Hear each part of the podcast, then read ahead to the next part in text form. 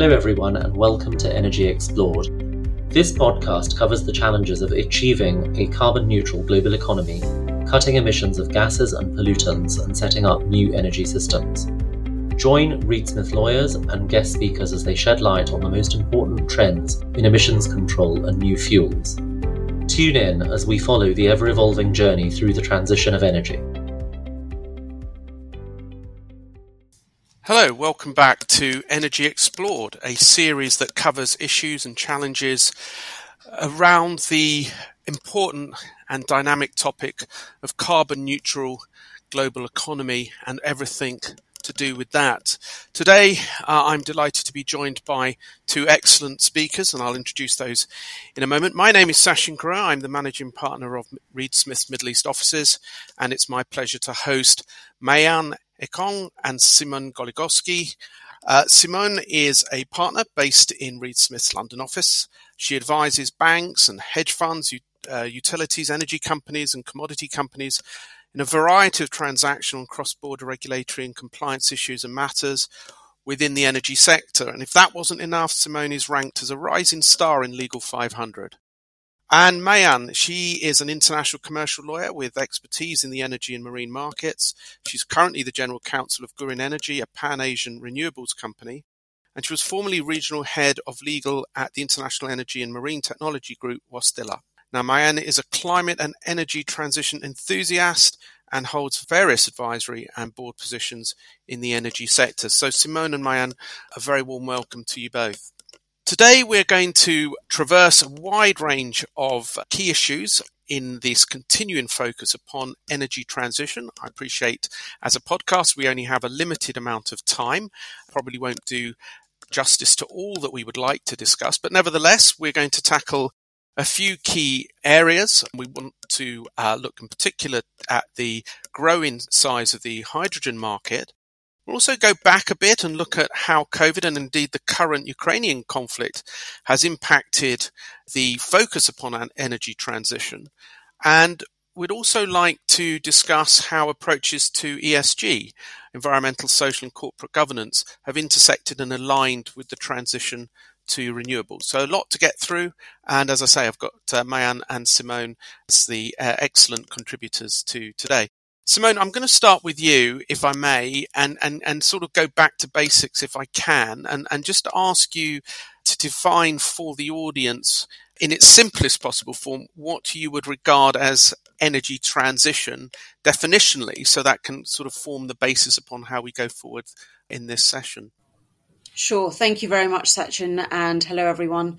I think in its simplest form, I would classify the energy transition as a move away from the global reliance on fossil fuels and the move towards newer, cleaner fuels. So we're looking at things like hydrogen, as you've already mentioned, solar, wind, and within that is the development of new technologies to ensure that these forms of energy are more reliable, they are secure, and we're generally moving to an environment now where we don't want to be dependent on things like oil and coal.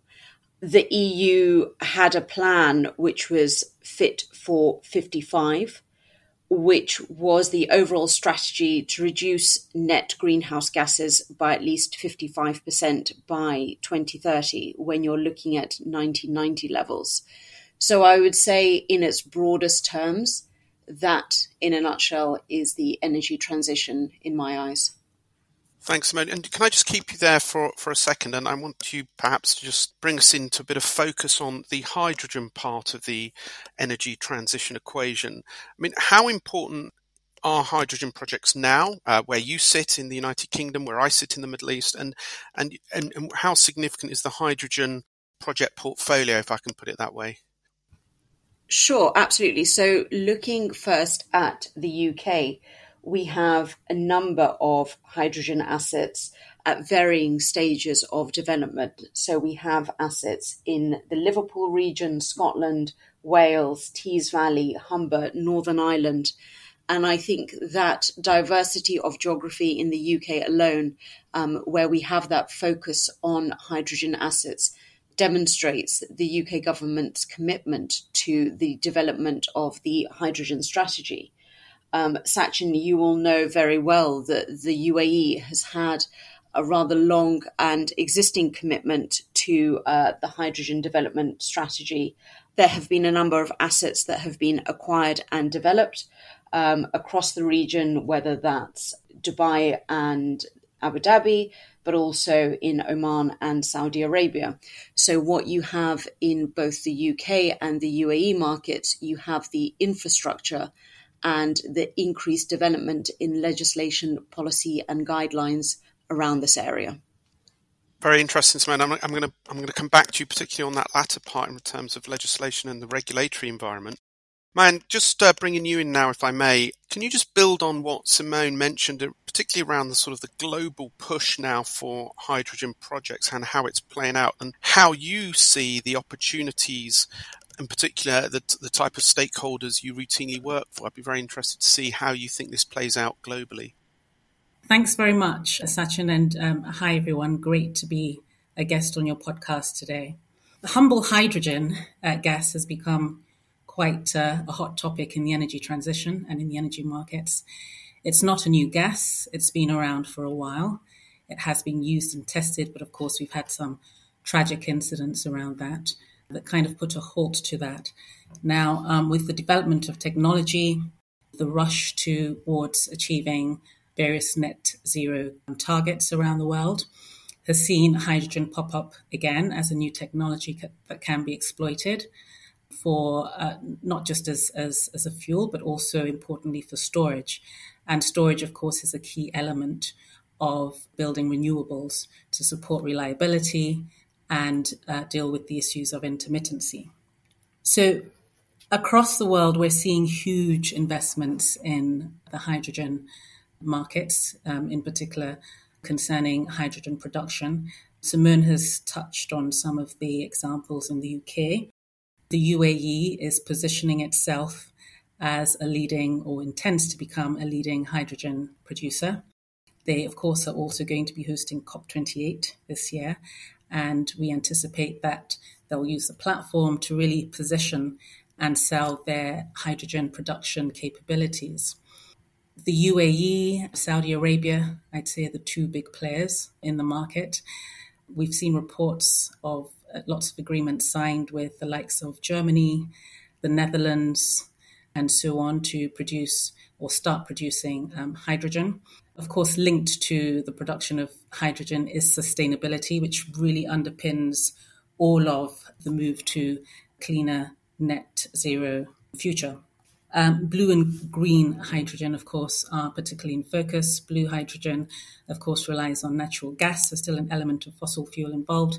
And green energy, which of course is the ideal, will require 100% renewable energy to produce. The problem with that, of course, is cost. And whilst green hydrogen would be the ideal, there isn't really enough of it in production yet. The UAE, of course, is positioning itself strategically to take advantage of the development in technologies, the reduction in costs, to really you know, take advantage of producing and exporting hydrogen. The key markets we see as potential um, export markets, of course, there's a number of them here in Asia, Japan, Korea, also have signed agreements with UAE for the importation of hydrogen in due course. As far as projects go, um, and, and sort of what I've seen from my vantage point, and it's still such a nascent market. So there's a lot of investment into technology and and looking at how best hydrogen can serve our needs, whether by you know its its extensive use in the heavy industry. You know, we're going to need a lot of materials, lithium, iron, nickel. Uh, for a lot of renewable energy projects. So, the sources of energy to produce that, we, we think or we see hydrogen playing a key role there. The other issue, of course, with hydrogen is its transportation. It's a very, very light fuel. There are lots of issues and controversies around storing it and transporting it. So what we will see is is more development in that market with respect to building pipeline infrastructure, ships with the capacity to move um, hydrogen and its its overall viability and, and ultimately economics. So I haven't personally been involved in any um, hydrogen projects, but I have seen elements of hydrogen crop up in, for example, the use of power plants, a blend of fuels with an element of hydrogen. And based on how well they perform, we expect to see ultimately plants and factories and systems running on 100% hydrogen. Mayen, just just following up on that, is there a sense that the the capital required in order to establish the infrastructure, the ships and the, the pipeline infrastructure you mentioned, does that ultimately become a too big a constraint, or do you see that as just being a uh, part of the, the, the, challenge that can be overcome in terms of how hydrogen fits into the uh, energy transition equation? Funding is is certainly a big element, and it is going to require lots of. Well, so far we're seeing lots of government funding into research, but I think you know lots of uh, capital from the private sector will be needed to really build the infrastructure that supports the hydrogen production and hydrogen network. We're seeing, of course, more and more government grants being granted and also um, incentives to the private market to, to encourage and incentivize building the infrastructure that will be needed, tax exemptions, etc., and the like. So it, it, it is an impediment and it will require a lot of capital to really kick off. But with all the momentum around it, the hope is that the funding will will will funding gap will be plugged. And and, and on that point, Simone, just if you're able to shed some light on how government, perhaps government policy in the UK plays a supporting role in this space, and made, made the very clear point that it will require that kind of support. Can can can you suggest how governments are able to underpin the development of the hydrogen space, um, maybe examples of legislation or policy uh, that helps to overcome some of the challenges that Mayen mentioned?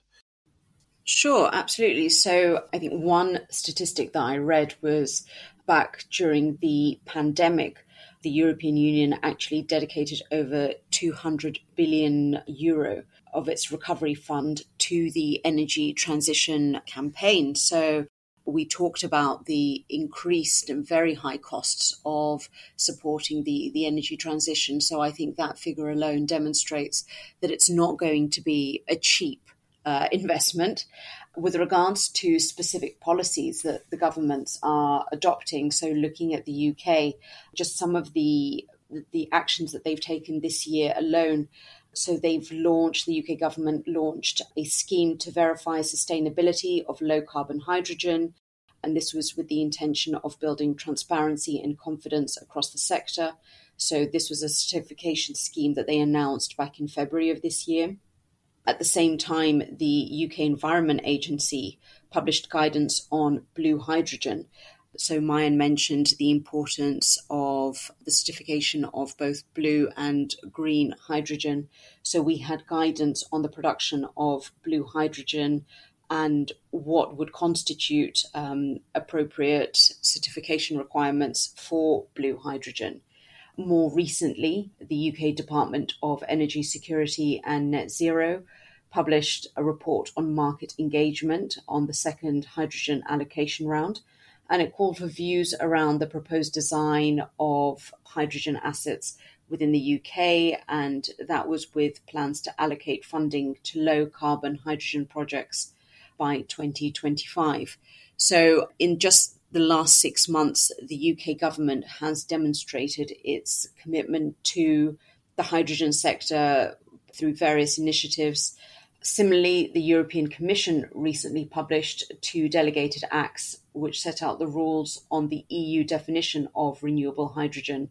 So these acts will enter into force in July 23 and they define the conditions under which hydrogen based fuels may be considered renewable fuels of non biological origin and outline a methodology for calculating life cycle greenhouse gas emissions.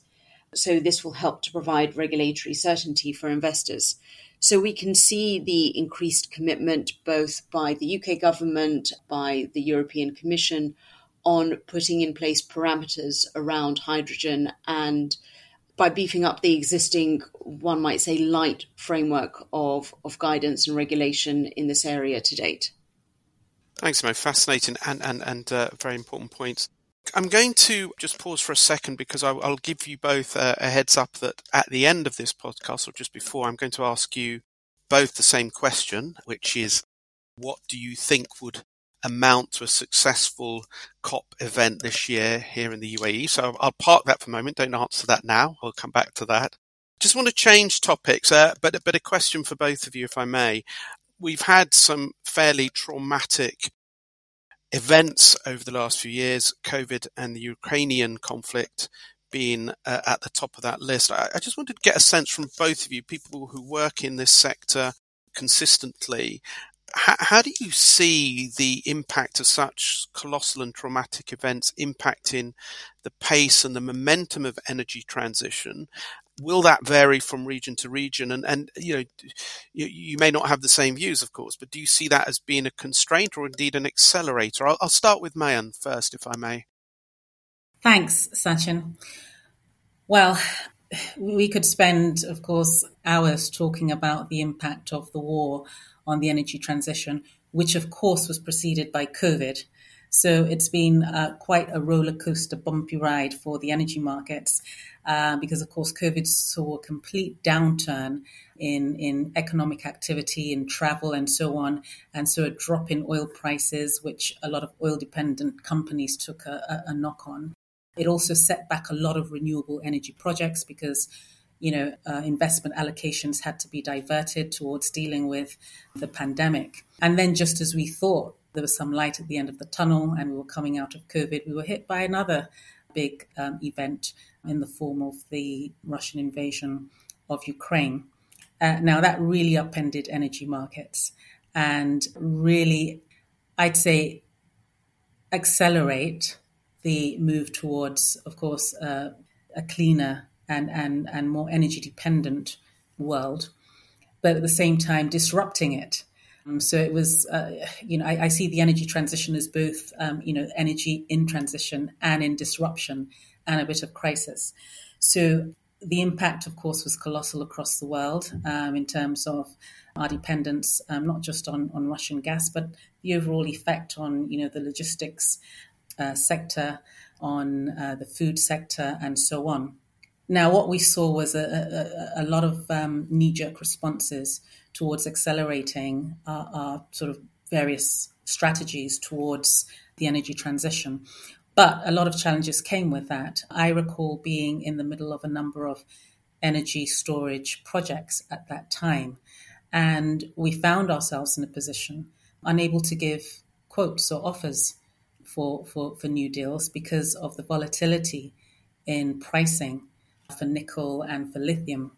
A lot of that, you know, not, not you know, many people in the world know that, but a lot of that material came from Russia. So there was, of course, a lot more demand for those materials from other parts of the world. That demand created, you know, up to a 500% spike in prices, and it really set back a lot of uh, renewable energy projects. And in many parts of the world, as we know, a fallback onto um, fossil fuels whether it was sort of coal plants being switched back on, or as we have seen, a high demand in oil and gas. And, and of course, we've seen the reports from um, some of the oil majors on the profits that they made during that time as a result of, you know, just trying to keep the lights on across the world. Yes. I mean, and, and I, I, Simone, I think just if you could build on that as to whether you see that being, you know, t- almost temporary in nature, and, and actually the, the direction of travel is very much as as we would anticipate and, and wish for. How do you see the, the, the trauma of the last few years having an impact on the momentum of energy transition? Sure. So I think the adverse impact on the economy, on the global economy that the pandemic had necessarily had to slow the energy transition because, as we mentioned, there's such a large cost involved with the energy transition that governments that had already pledged funding towards new projects simply couldn't meet the financial demands that were required of them. So I think there was some slowing down of the energy transition as a result of the pandemic. However, as previously mentioned, there was a significant investment um, that the EU stuck by, the, the over 200 billion figure, which it committed as part of its recovery plan.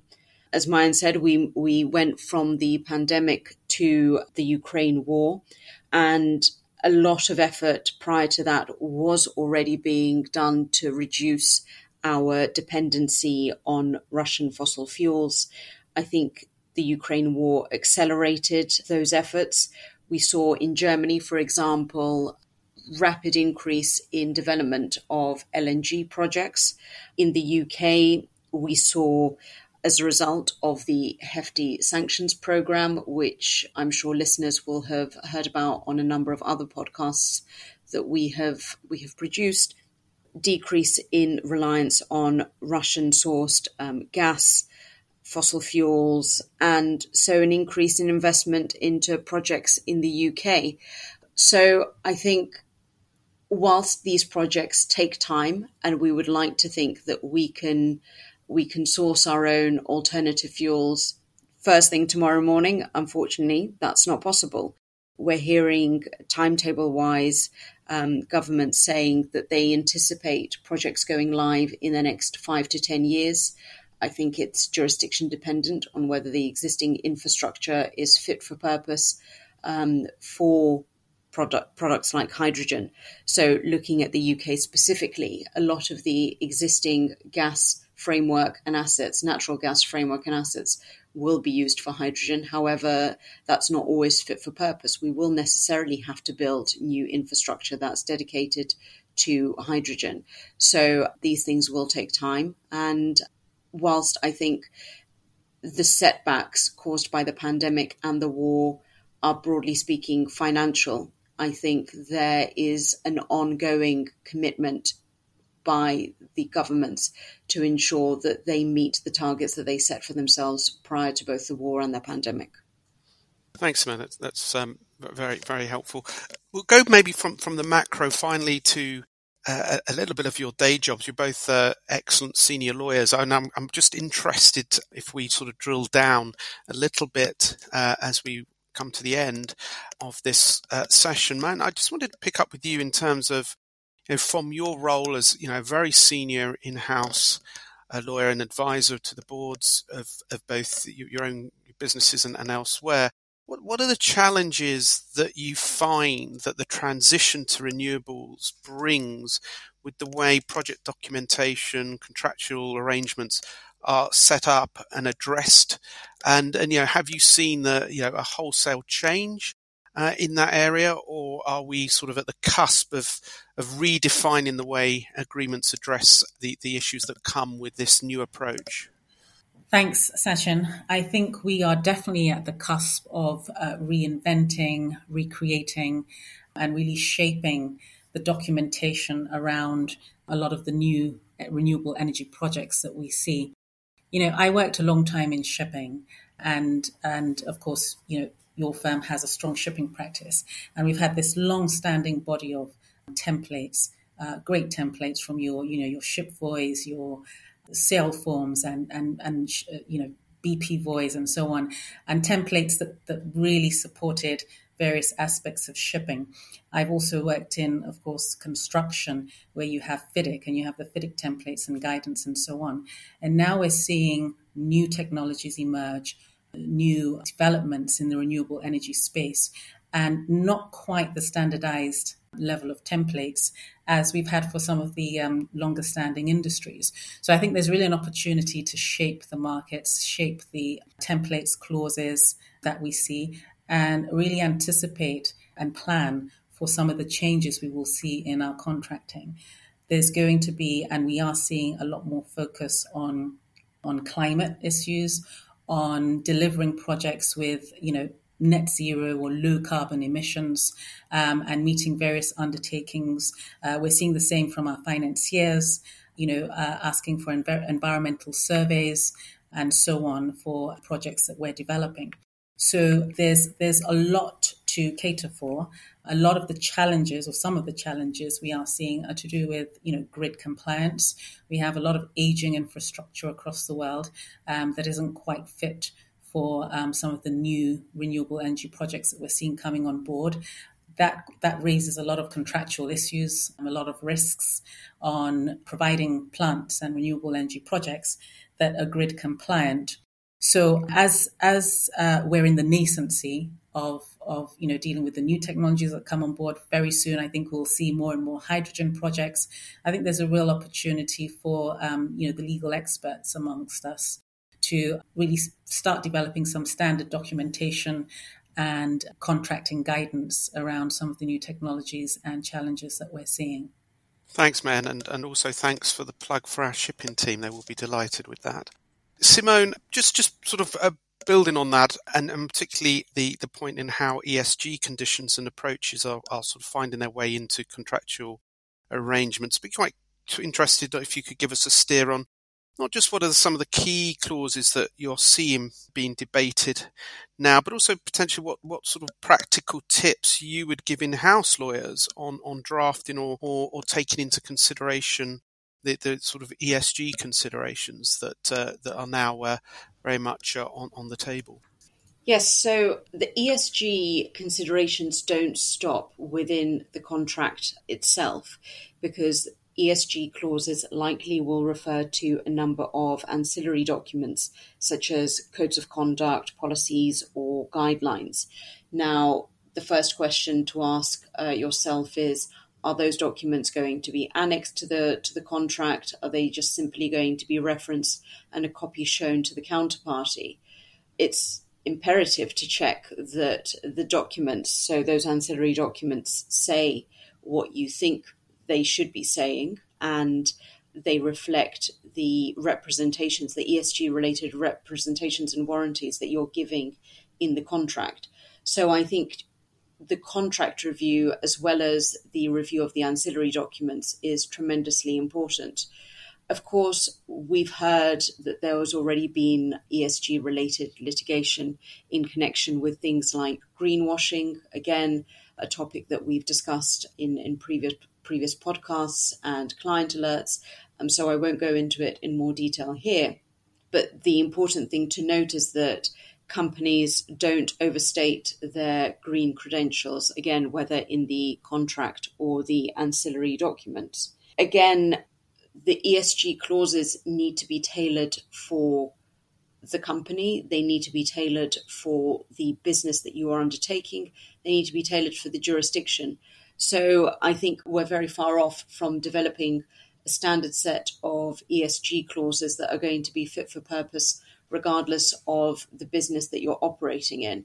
I think at the moment we need to look at tailoring those clauses to each contract that we're looking at. And again, those clauses will depend on whether you are a bank, whether you are a utility, whether you are a trading house. So, whilst I absolutely agree that there is scope for, for us within the legal field to, to move this forward, to develop a framework, I think when quite far off developing an industry standard set of clauses. Looking specifically at the hydrogen sector that we've been discussing, I think we are still very much, as has been said, um, in the early stages of this market. But I think the market will be well served by the creation of an industry set of terms um, whether that's on the trading side of hydrogen, whether that's um, on the shipping side of it, whether that's on the project development side. So I think there are opportunities within this market to develop industry standard clauses, and that can only help with the positive development of this market. Thanks, Simone. And, and uh, Mayen, before that, Okay, I, I, I, said I would ask you about COP28, which I am going to do. You have no more than 60 seconds to tell me uh, whether it's a, a, personal point of view, or indeed a professional one, as as to what you would deem to be a successful outcome from later this year here in the UAE. I'll start from my end. I'll try to keep it to 60 seconds. I, I was recently in a debate over whether climate change or AI was one of the biggest threats to um, the world. And of course, with no climate, there'll be no place for AI. So, climate change remains, in my view, at the forefront of the challenges that we have. Now, we apparently are on track for um, the world getting hotter by 1.5 degrees Celsius by 2030. 2030 is also the timeline by which a lot of countries have made commitments to reduce their global house emissions. So a successful COP28, I hope, will bring you know both the, the, the rich countries, the poor countries, the high emitters, the low emitters to the table, and not only committing to achieving these goals by 2030, but actually showing some progress on all the promises that have been made in the recent COP meetings we've had in the last few years. Thank you. Simone?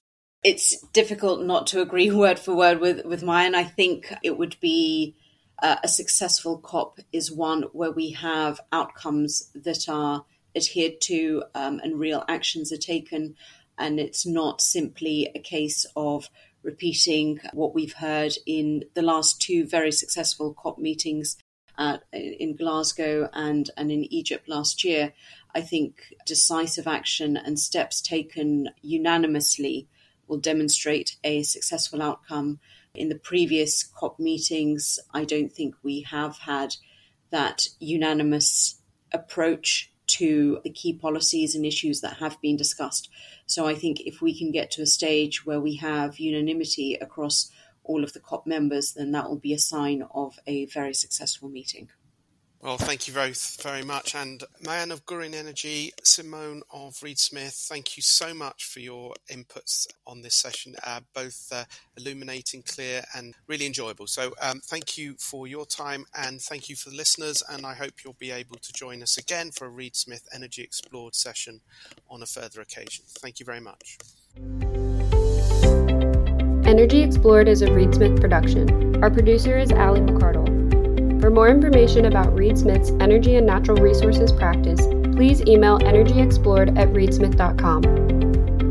You can find our podcast on Spotify, Apple Podcasts, Google Podcasts, Stitcher, and reedsmith.com, and our social media accounts at Reedsmith LLP on LinkedIn, Facebook, and Twitter. This podcast is provided for educational purposes. It does not constitute legal advice and is not intended to establish an attorney client relationship, nor is it intended to suggest or establish standards of care applicable to particular lawyers in any given situation. Prior results do not guarantee a similar outcome. Any views, opinions, or comments made by any external guest speaker are not to be attributed to Reed Smith LLP or its individual lawyers. All rights reserved.